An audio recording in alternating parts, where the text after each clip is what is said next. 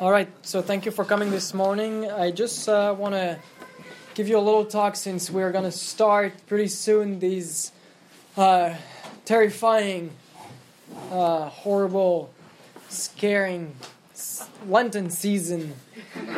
Uh, Canon Estrada can give you a whole uh, uh, bunch of websites with different uh, hair shirts, uh, styles, and other stuff like that that you can buy online for good price. Do they approve discounts? um, so here is our plan. What is mortification first? Um, how can we regulate, control our passions? And finally, the asceticism of all our faculties. And we will see what is this asceticism, what does it mean? So let's start Lent and start it on the right foot. Only a few more days before Ash Wednesday and then first Sunday of Lent. So what is mortification? The combat against... Um, the combat of mortification. As you know, sin has wounded our nature. There has been, since the beginning of this fight between darkness, the powers of darkness and the powers of light, and then with Adam and Eve, there has been a disorder created in nature itself. The whole nature has been um, going through a big chaos in depth. And theology distinguishes a few wounds of this, um, this disorder we, we, we witness. There are several wounds in our nature. First, the wound of... This first part will be a little bit more uh, scholastical, if I may say. But then it'll be more practical. So there is several wounds in our nature. The first one, wound... of malice, which affects affects this wound of willpower, my capacity when I make a choice to actively perform what I have uh, first in my reason, then to perform the act. I need this willpower, and my willpower has been uh, damaged in a will in a way because of this what we call the wound of malice in our nature. My willpower is not directed infallibly toward the divine good anymore. Before the fall of Adam and Eve, uh, my willpower was perfectly ordered to what is good for me, to uh, what is, of course, willed by God. But now, with original sin, it's much more difficult, and we witness that every day in our in our lives, that I have the intention to do something, but to actually do it or to avoid it, it's a totally different story. It's much harder because, again, my willpower is no more infallibly uh, directed towards this divine good. There is the wound of ignorance, so that's more regarding my willpower. Then there is the wound of ignorance.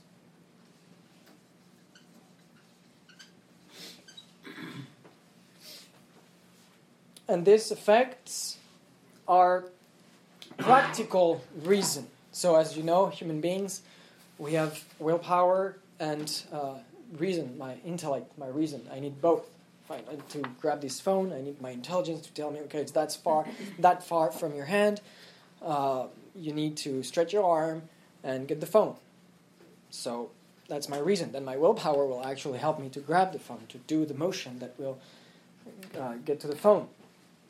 So here, now, back to my reason, to this practical practical reason, the everything that I think of to perform something, practical, to perform something, not just, you know, uh, speculative, speculative, where's the accent? Speculative? Speculative. Speculative.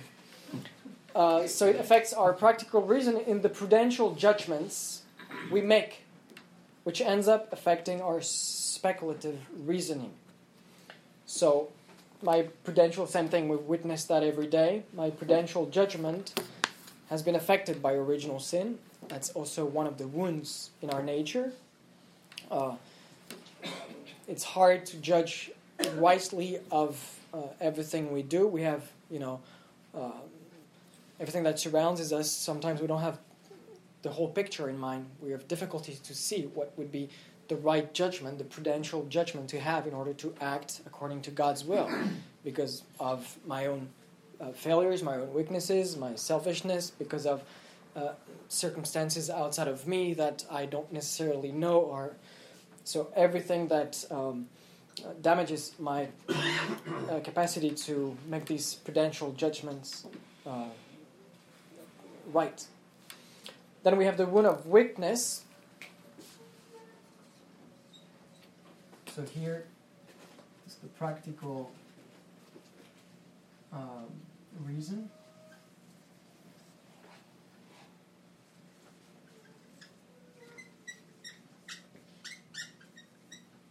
The wound of weakness, which affects the irascible appetite in us. What is this irascible appetite? When we talk about the irascible appetite, it's when there is a difficult good to attain. I have these, you know, it's a good thing in itself, irascible appetite. It's this appetite, this tendency, this this force in me that uh, helps me to get to a difficult good. Or, on the contrary, that keeps me away from uh, difficult evil, an evil that is, um, uh, not difficult evil, but an evil that is um, um, a big thing, not like a little uh, little sin, sin, but something bigger. So the one of weakness, again, which affects the irascible appetite in us, in its capacity to adapt to hard, difficult things in life. So that's, here we talk about the irascible appetite. Don't worry about all these terms, but one day we'll have a talk about all the faculties of our human nature. The rest, just for you to remember, it's when it comes to hard things to attain, hard things, or is concup- concupiscible is not for hard things, but something that is I am naturally attracted to, uh, good things or bad things. So it's something much easier in a way, more attractive. Whereas irascible is when it comes to harder things in life. And this last one is the one of concupiscence. You understand why we say weakness here, because I should have not only this strength, this willpower, this capacity to get towards what is difficult to attain, but because of sin and my weaknesses, well, I cannot attain these. Whereas concupiscence, my concupiscence, which in itself also is something natural, it's part of us, but it has been affected, wounded by original sin. So that's why I have now, it's much easier for me to fall into sin, to let myself go, you know, towards uh, bad things that are easy to, to get, because I don't have anymore this capacity to resist, uh, as it was the case before the fall. So we call this one of concupiscence, again, which makes us now difficult for us to resist our passions. And we will see quickly how our passions, that's also another part of us, our passions, which are totally natural for us. When we hear the word passion, sometimes you think, oh, it's something bad, you know. But no, passions in themselves are neutral. It depends what I do with that, how I deal with them, you know, the passion of anger, of joy, love, hatred, uh, fear. All these things can be either positive or negative. They are in us. There is a good anger. If you think of our Lord in the temple, uh, there is a good anger to have. But of course, most of the time for us, because of these wounds, it's much harder to control these passions we have and to find the right balance. Okay? Wound of concupiscence. Uh, so when it comes to our passions here.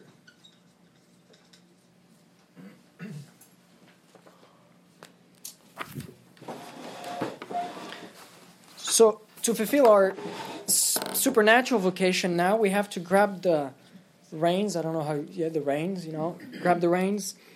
Again, of this impetuous horse, to rule once again our lives the way it should be, and to come to become docile to the divine inspirations we receive. And this work of re- re-education, re-education, keep in mind this image of the horse, you know, pulling one way to the other, and I constantly need to uh, get the rein straight to control the horse better, this impetuous horse. So this work of re-education is called mortification. Mortification. So again, mortification most of the time has a very negative, uh, we have a very negative understanding of what is mortification. That's why I started talking about the hair, shirt, and all that. Mm-hmm. Well, it's not, no, it's not like we think of these monks from the early centuries, you know, uh, doing all these mortifications. No, first of all, it's really just trying to control the horse the right way so that the horse can get to the destination he's supposed to go. You know, it's not like necessarily always pulling in one side. Uh, no. Of course, it has a negative uh, impact in us because, mm, you know, the root here, mort, mortus, uh, death, in French, M O R T, mort, is death. So, uh, death, we have to, in a way, kill these these evil passions. So, yes, there is a form of, there is a negative aspect of it, but there is also, as we will see, a very positive aspect of this mortification. And Saint Francis de Sales, our dear patron, is of course uh, one of the best teachers for this more uplifting, more positive aspect of mortification. And I will quote, if I have time at the end, uh, Saint Francis de Sales, his sermon for the Ash Wednesday. And I know in there is an English version of some of the sermons of Saint Francis de Sales for Lent, which I recommend, of course, for your spiritual readings. Uh, quickly here, I would also uh, I recommend uh, How to Profit from Your Faults. Very good book. It's a little book for Lent. How to Profit from Your Faults. Uh, again, it's keeping the positive and negative here. Refraining my evil tendencies, my uh, passions, and on the contrary, trying to use my faults for something positive. How, how I can, you know, uh, grow from my mistakes. So that's, again, the... Um, how to Profit from My Faults. I can't remember the author, but he is very Salesian in the sense that he uses quotes from Saint Francis de Sales a lot, or at least his spirituality. Um, Saint Paul has insisted a lot on the necessity of mortification. Mors, as I said, the Latin root, mors, death, killing sin in us. So there is something negative here, killing sin in us. Not killing ourselves, but on the contrary, a necessary death that will set us free, and more than ever, alive. Positive aspect. Death which unites us to the cross. That's more negative, again, ne- death which unites us to the cross. Saint Paul, you have undergone death, and your life is hidden away now with Christ in God. Christ is your life. Positive. And when he is made manifest, you too will be made manifest in glory with him. You must deaden, then, those passions in you which belong to earth, fornication and impurity, lust and evil desire, and that love of money which is an idolatry. And again, those who belong to Christ have crucified nature, with all its passions, all its impulses. Since we live in the spirits, by the spirits, let the spirits be our rule of life. And elsewhere, in our baptism we have been buried with him, died like him. That so, just as Christ was raised up by his Father's power from the dead, negative to the positive, we too might live and move in a new kind of existence. Remember when he talks about the new man, new nature, new creature. We have to be closely fitted into the pattern of his resurrection, as we have been into the pattern of his death. That's all Saint Paul. Again, that you must be quit now of the old self, whose way of life you remember, the self that wasted its aim on false dreams. There must be a renewal in the inner life of your minds. You must be clothed in the new self, which is created in God's image, justified and sanctified through the truth. And pay attention to the the epistle tomorrow, uh, charity, truth and charity, which is the motto of the Institute as well. Uh, and he said to all alike, if any man has a mind to come my way, let him renounce his self and take up his cross daily and follow me. He who tries to save his life will lose it. It is the man who loses his life for my sake that will save it. How is a man the better for gaining the whole world if he loses himself, if he pays the forfeit of himself? So that was simply the first point, what it is. Again, keep in mind these two aspects, positive and negative, and how it we have been affected in all our pa- capacities, human capacities, because of original sin. And that leads us to regulating our passions, especially. These, in, these movements, these passionate movements in me that remain not um, controlled, uncontrolled, and therefore sinful, which are these, uh, trying to control these passionate movements in, in me, are one of the most difficult things to do when it comes to spiritual life. Because passions make my soul like blind, not able to see anymore, and therefore makes me act with hastes. And we see that constantly, you know. We, my, my passions, all these... Uh, either if it comes to anger or hatred or love, sometimes even, you know, love so much that then I start, uh, yeah, not, my reason is kind of blind, my, what should guide the horse, you know, is kind of blind because of these passions. So we have to try to control that to avoid any haste in spiritual life. That would create like a, uh, how do you call it, when you have uh, electric wires and there is a... and yeah. Uh, cord circuit. I think I looked it up and they said there was no... Do you use cord circuit? No. Short circuit. Short circuit. Okay, short circuit. Thank you. So my, my passions make my soul like blind. And they also, as you witness every day, tire my soul very quickly. My spiritual energies very quickly. All these passions. Saint John of the Cross... Allow me to quote him a little bit, because he talks about that. In order that we, that what we have said may be the more clearly and fully understood, it will be well to sit down here and state how these desires, these passions, are the cause of two serious evils in the soul. The one is that they deprive the soul of the Spirit of God, and the other is that the soul wherein they dwell is wearied, tormented, darkened, defiled, and weakened. Those two evils, namely the private, privative, sorry, and the positive, may be caused by any disordered act of the desire.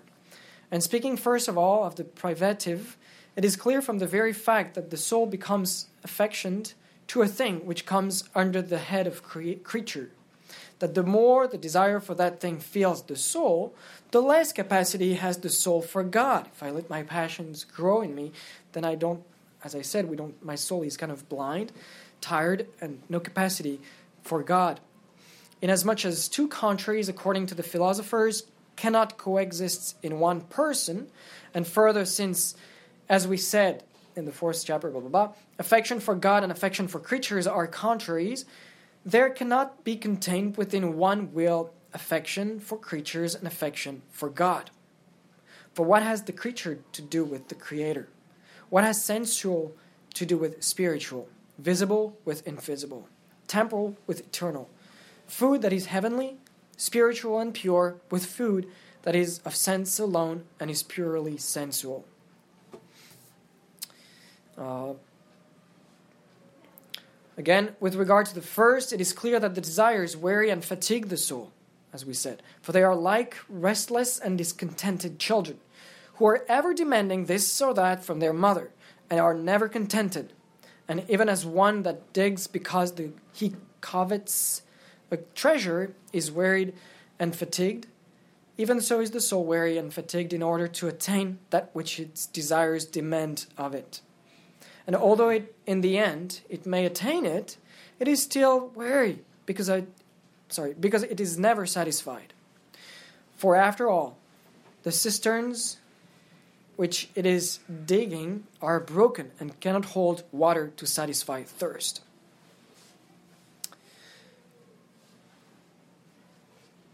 Mm-hmm. yeah, maybe the last paragraph. I don't very often quote Saint John the, of the Cross, so I'll do it today. And this, because it's sometimes difficult, and um, and in this regard, it is still worse with desire. For the fire goes down when the wood is consumed, but desire, though it increases when fuel is added to it, decreases not correspondingly when the fuel is consumed. On the contrary, instead of going down, as does the fire, when its fuel is consumed, it grows weak through wear- weariness, for its hunger is increased and its food diminished. And of this Isaiah speaks, saying, Declinabit ad dexteram et tesoriet, comedet ad sinistram, et non saturabitur.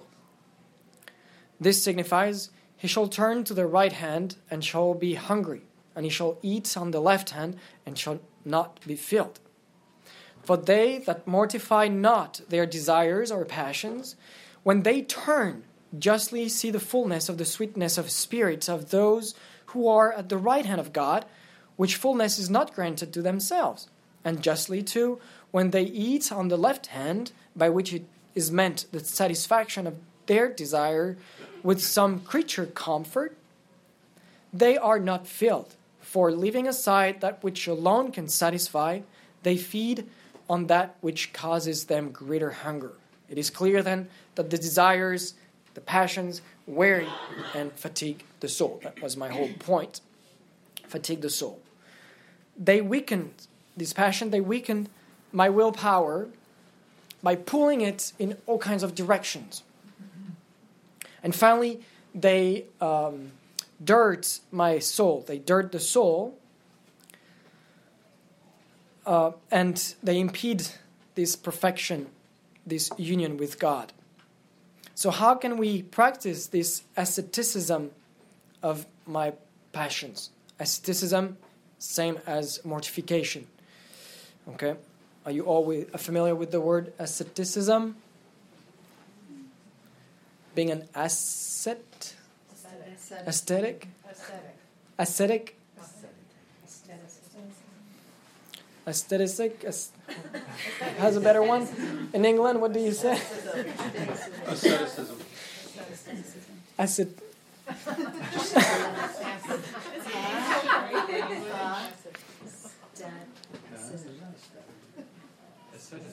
Asceticism is the, the asceticism, but the, the person is an aesthetic. No. Ah, that's usually aesthetic. An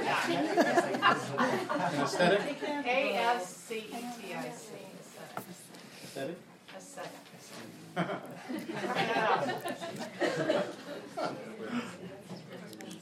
Aesthetic. So, among all these passions that we have to mortify, the first, the very first one, which is already supposed by all the other, like supposed in the sense that they are already, this uh, passion is already present for all the other passions, is first of all love, this sensitive love. This love that was born from desire, joy, hope, um, or hatred of what is contrary to contrary to what I need, what I want. So love is really the one that guides the whole uh, movement of all these passions. And you will pay attention tomorrow to the sermon, hopefully, and uh, the, I will mention this uh, importance of love, and um, because it's part of the, the epistle tomorrow, especially the connection between love, charity, and unity, and how we have lost this unity in the church, for instance, because charity has been lost, and we will see interesting facts about it.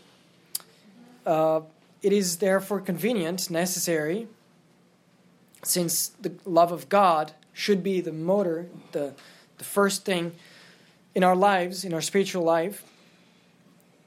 It is therefore necessary to do everything in order that this sensible love, this more sensitive love that I have, be totally Uh, under the motion of this divine love. Two loves. Ours is much more sensitive. It's always confusing in English because have sensitive and sensible love. Uh, I think you said sensitive, more palpable, you know, because again, uh, we are human beings, so we need our senses, senses, sensitive, uh, in order to have understanding of anything that surrounds us. So love, our love is, of course, first of all, uh, something very sensitive, you know, because I can see, I can smell, I can touch, uh, all that. But it has to be under the protection, under the uh, authority, in a way, of this divine love, which is much more than just being a sensitive love, all right?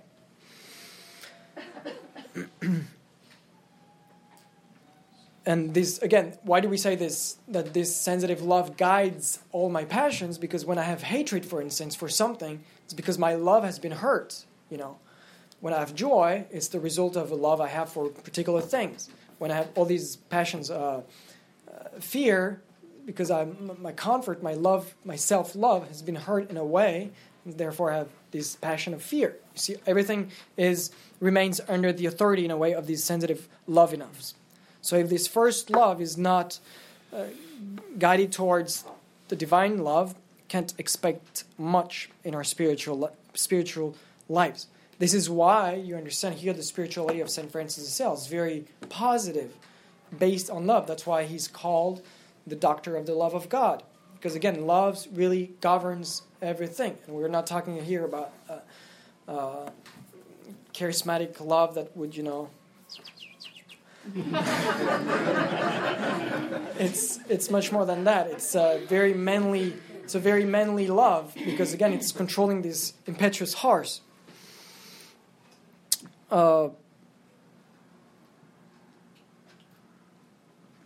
and to start that, we have to make sure that our sympathies, friendships, and so on, or antipathies. You say that? Mm-hmm. Be according to God, God's will.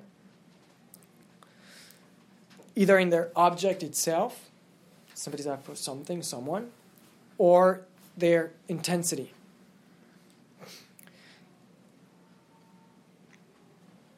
So at the beginning of this uh, way of conversion in us, because we are constantly in, in, in a conversion, uh, except if some of us here are already saints, which are, you know, there's three stages in spiritual life, but uh, here I'm talking, at least for myself, uh, still on the first. And this way of conversion, still from all these um, inordinate passions,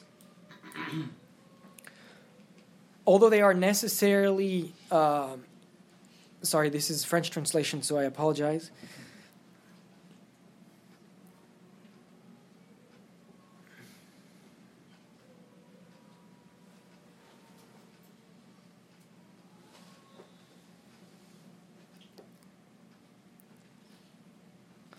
Yeah, as we said, these passions are necessarily uh, inordinate. There is necessarily a disorder because of original sin. We can't do much about it. It's part of our nature, fallen nature, which we'll never be able to get rid of it. But still, it is diff- difficult to submit them to the will of God, to the divine love. But that's why we talk about constant conversion in our own lives. Because again, we have to reordinate all these movements in us, which will never be perfect. So, you know, that's why when it comes to scruple, for instance, well, we have to humble ourselves and realize, yeah, well, I'll never be perfect. That's why, by the way, you know that the logo for the famous car, um, what is it, the Cooper, Mini Cooper? Mm-hmm. What's the brand?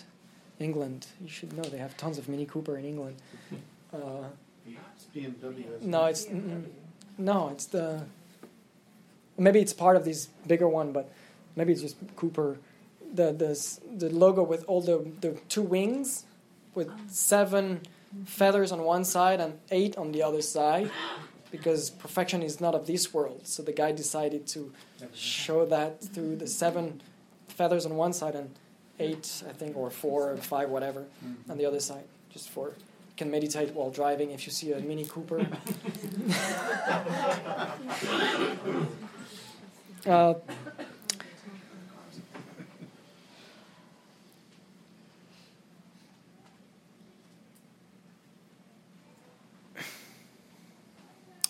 so in order to fight against these passions. Nothing, as you know, virtues stat in medio stat virtus. Virtue is stands in the middle. There is a right balance to have. It's not too much oh, uh, on one side or too much on the other. No, it's everything with balance. And the fathers of the church, the early fathers of the church, early monk, would talk about is kind of a virtue. I think there is a Y here. Yeah. So don't ask me the exact uh, pronunciation. pronunciation or the etymology of this word. I'm not sure. But it's this uh, kind of inner peace that we need to have, you know, keeping control of ourselves.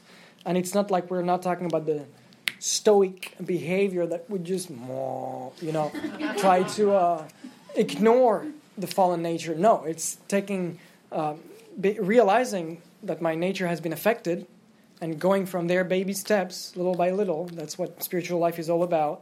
Baby steps, trying to calm down these passions. Nothing with haste, as we said at the beginning, but everything with calm. And again, Saint Francis de Sales is a perfect example for that.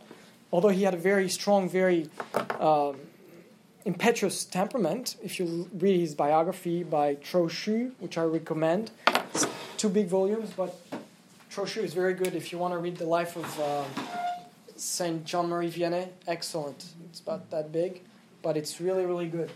Jean-Marie Vianney or Francis de Sales, he was a bishop or at least a monsignor. Trochu. No? Yeah. Um, so yeah, we see that in the life of Saint Francis de Sales. You're not trying to calm down. That's why in confession, for instance, you probably heard that, or in conferences or whatever. You know, when it comes to impatience, well, most of the time, or even grave temptations against whatever, against whatever uh, virtue, uh, most of the time, just simply breathing, you know, and I'm not talking about these yoga or new age stuff, but simply, yeah, take your time. Just breathe for a second and give oxygen to your brain and try to use your reason a little bit more, because your passions kind of blind you. You know, when you have a movement of anger, rah, rah, well, calm down for a second. Why am I upset?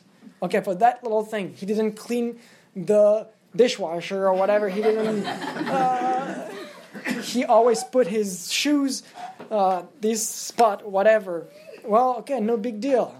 Calm down, and you will see that uh, the, the the the amount of, you know, if we had a thermometer with our passions, you know, gets very hot.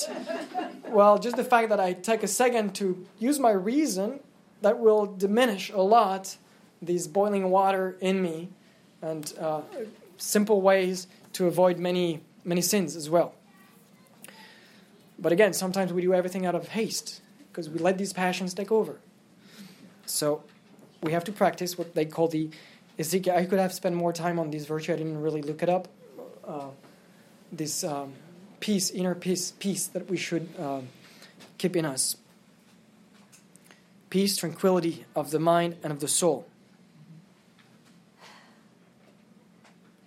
But again, to acquire this peace, this Ezekiel, Ezekiel yeah, uh, there is a certain combat we have to uh, fight. It's not something easy either. Christ said it, I didn't come here on earth, I don't remember the exact quote, I didn't come here on earth to bring peace, but the sword. So again, we find this balance. He's the peace, though. He's the peace, and he says, I'm not here, God is peace. So, of course, there is no contradiction, but we have to keep the two. Uh, And sometimes, as I said, it's not being totally stoic. You know, this heresy or this philosophical mistake in the early centuries of Stoicism, when you would just ignore these passions. No, we are not asked to ignore them. We are asked to work with them and guide them. So this Stoicism at the beginning that we also see today in some forms of spiritual heresies, um, it would be... It would be sinful in some situation to lack of courage, to lack of willpower to fight the, the right fight. So again, keep the two. However, there is one passion that is not very Salesian and that you normally don't need to uh, deal much with to grow it in you. It's the passion of anger. Usually it's already pretty quick. And uh, in us, Saint Francis de Sales uh, do not recommend to uh, work too much on how to use this positive anger. Most of the time it's just better to uh, refrain it more than trying to grow it in us.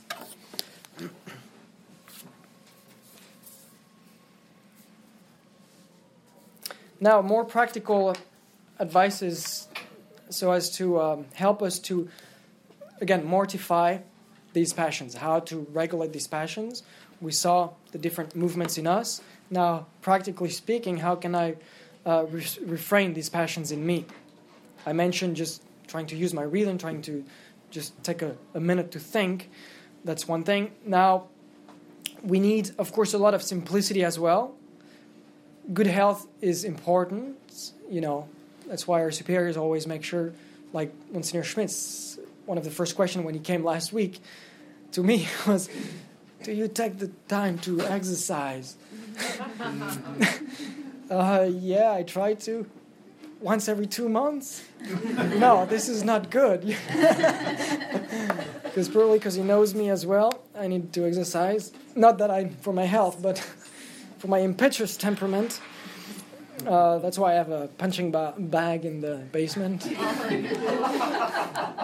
know what to get you for Christmas next year.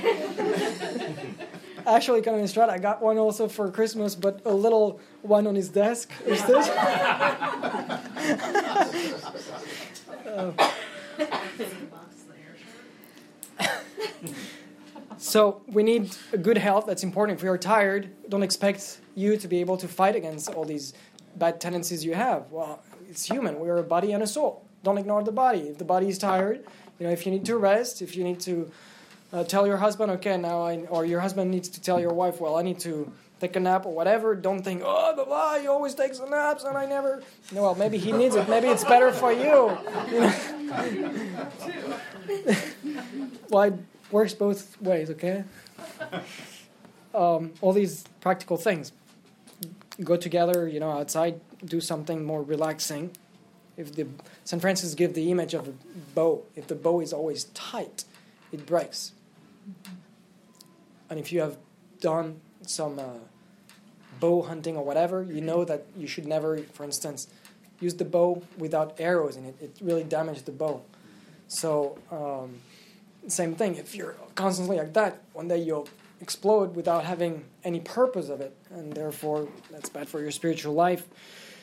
Mortification of my curiosities. Don't give to your passions all the food that will excite them, that will nourish uh, these, these. Don't put in you what would nourish these passions, these evil passions, these bad tendencies you have. Curiosity of the eyes, the ears, what I listen to, what I look at.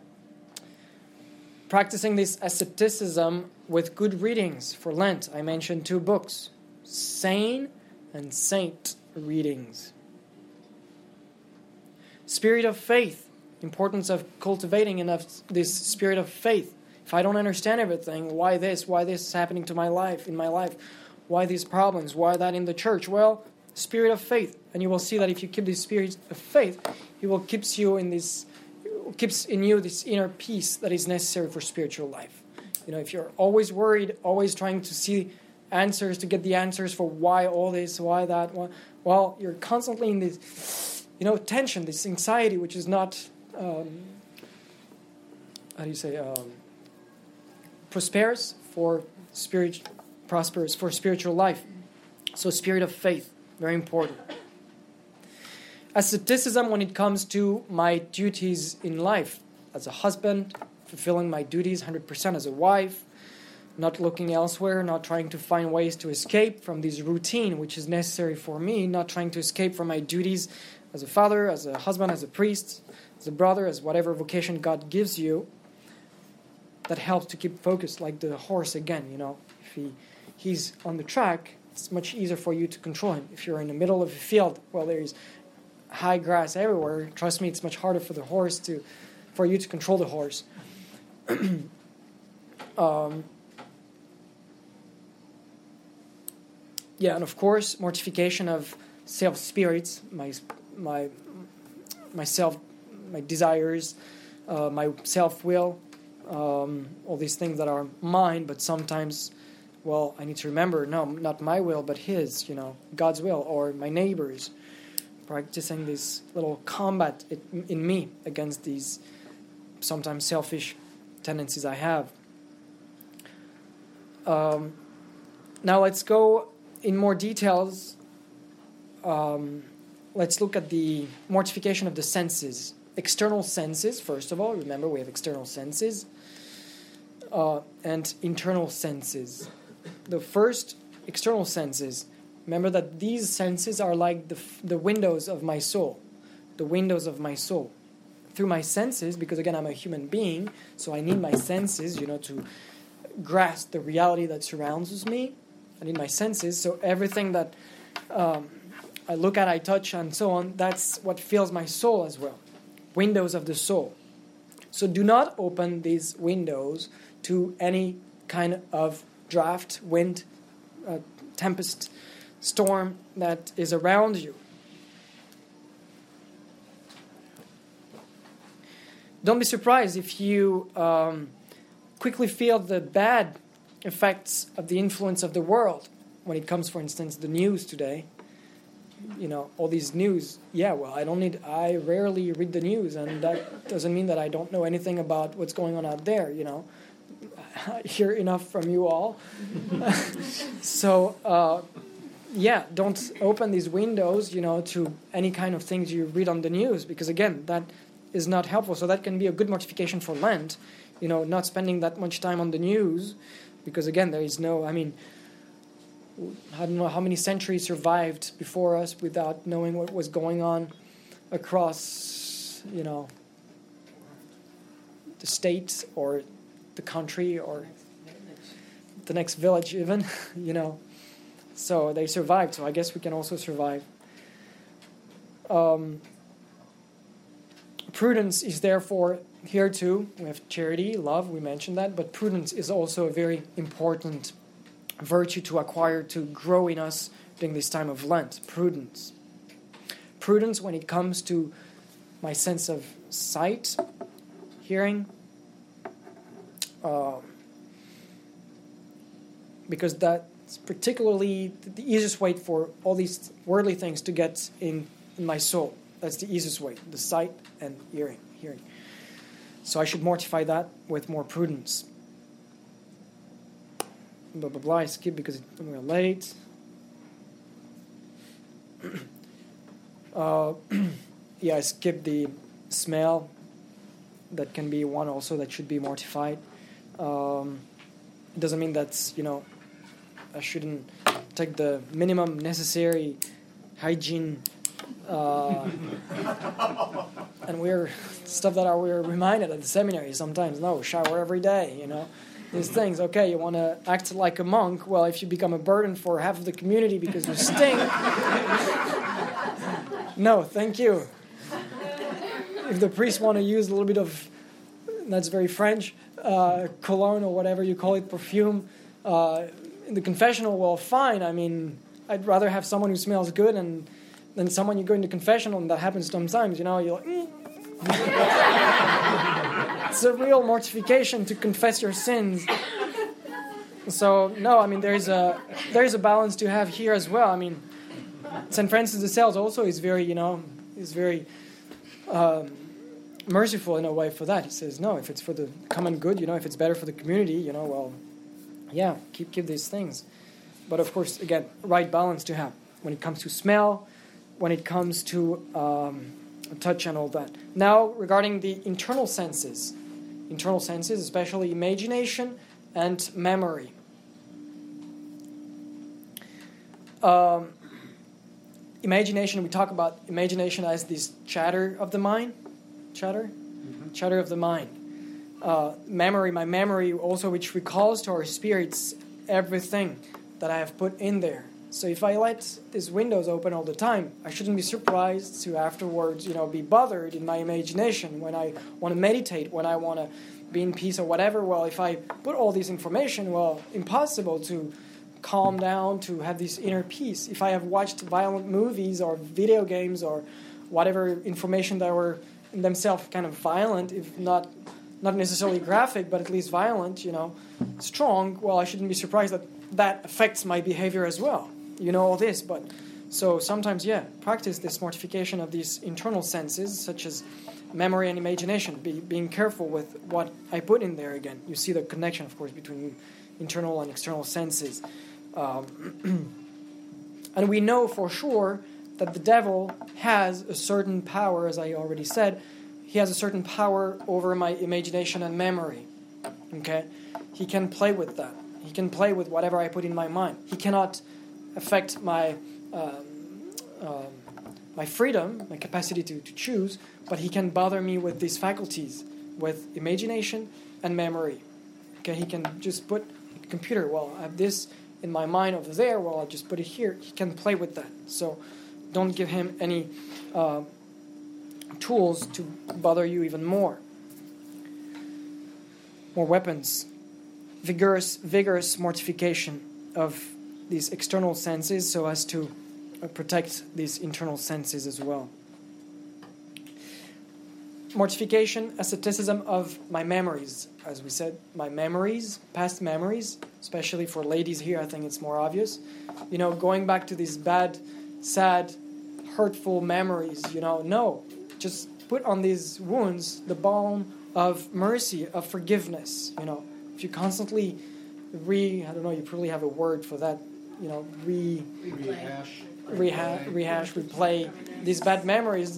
Yeah, don't expect to grow. Just let them back there and grow. And uh, spirit of faith.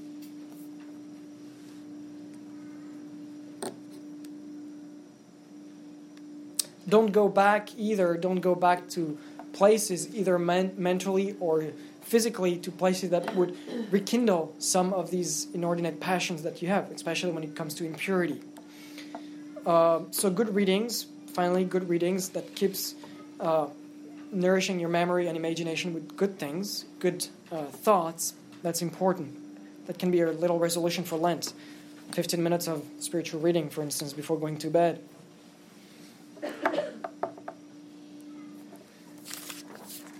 Yeah, well, actually I forgot to put the long quote from Saint Francis de Sales, but it's fine because it's already late. And this way you can yourself find it online. There's a P D F you can easily find of the sermon of Saint Francis de Sales for Ash Wednesday, at least this one. And you also have uh, little books. I don't know if we have some available here, but with the Lenten sermons from Saint Francis de Sales that you can use uh, for Lent, of course. All right? Yes. Great. Thank you for your attention, and we'll start benediction as soon as possible. Thank you. In the name of the Father, and the Son, and the Holy Ghost. Amen. Saint Michael the Archangel, defend us in battle, be our protection against the wickedness and snares of the devil. May God rebuke him, we humbly pray. And do thou, Prince of the heavenly host, by the power of God, cast into us Satan and all evil spirits who prowl about the world, seeking the ruin of souls. Amen. Most Sacred Heart of Jesus, have mercy on us. Most Sacred Heart of Jesus, have mercy on us. Most Sacred Heart of Jesus, have mercy on us. Immaculate Heart of Mary, pray for us. Our Lady of Lords, pray for us. In the name of the Father, the Son, and the Holy Ghost. Amen. Amen.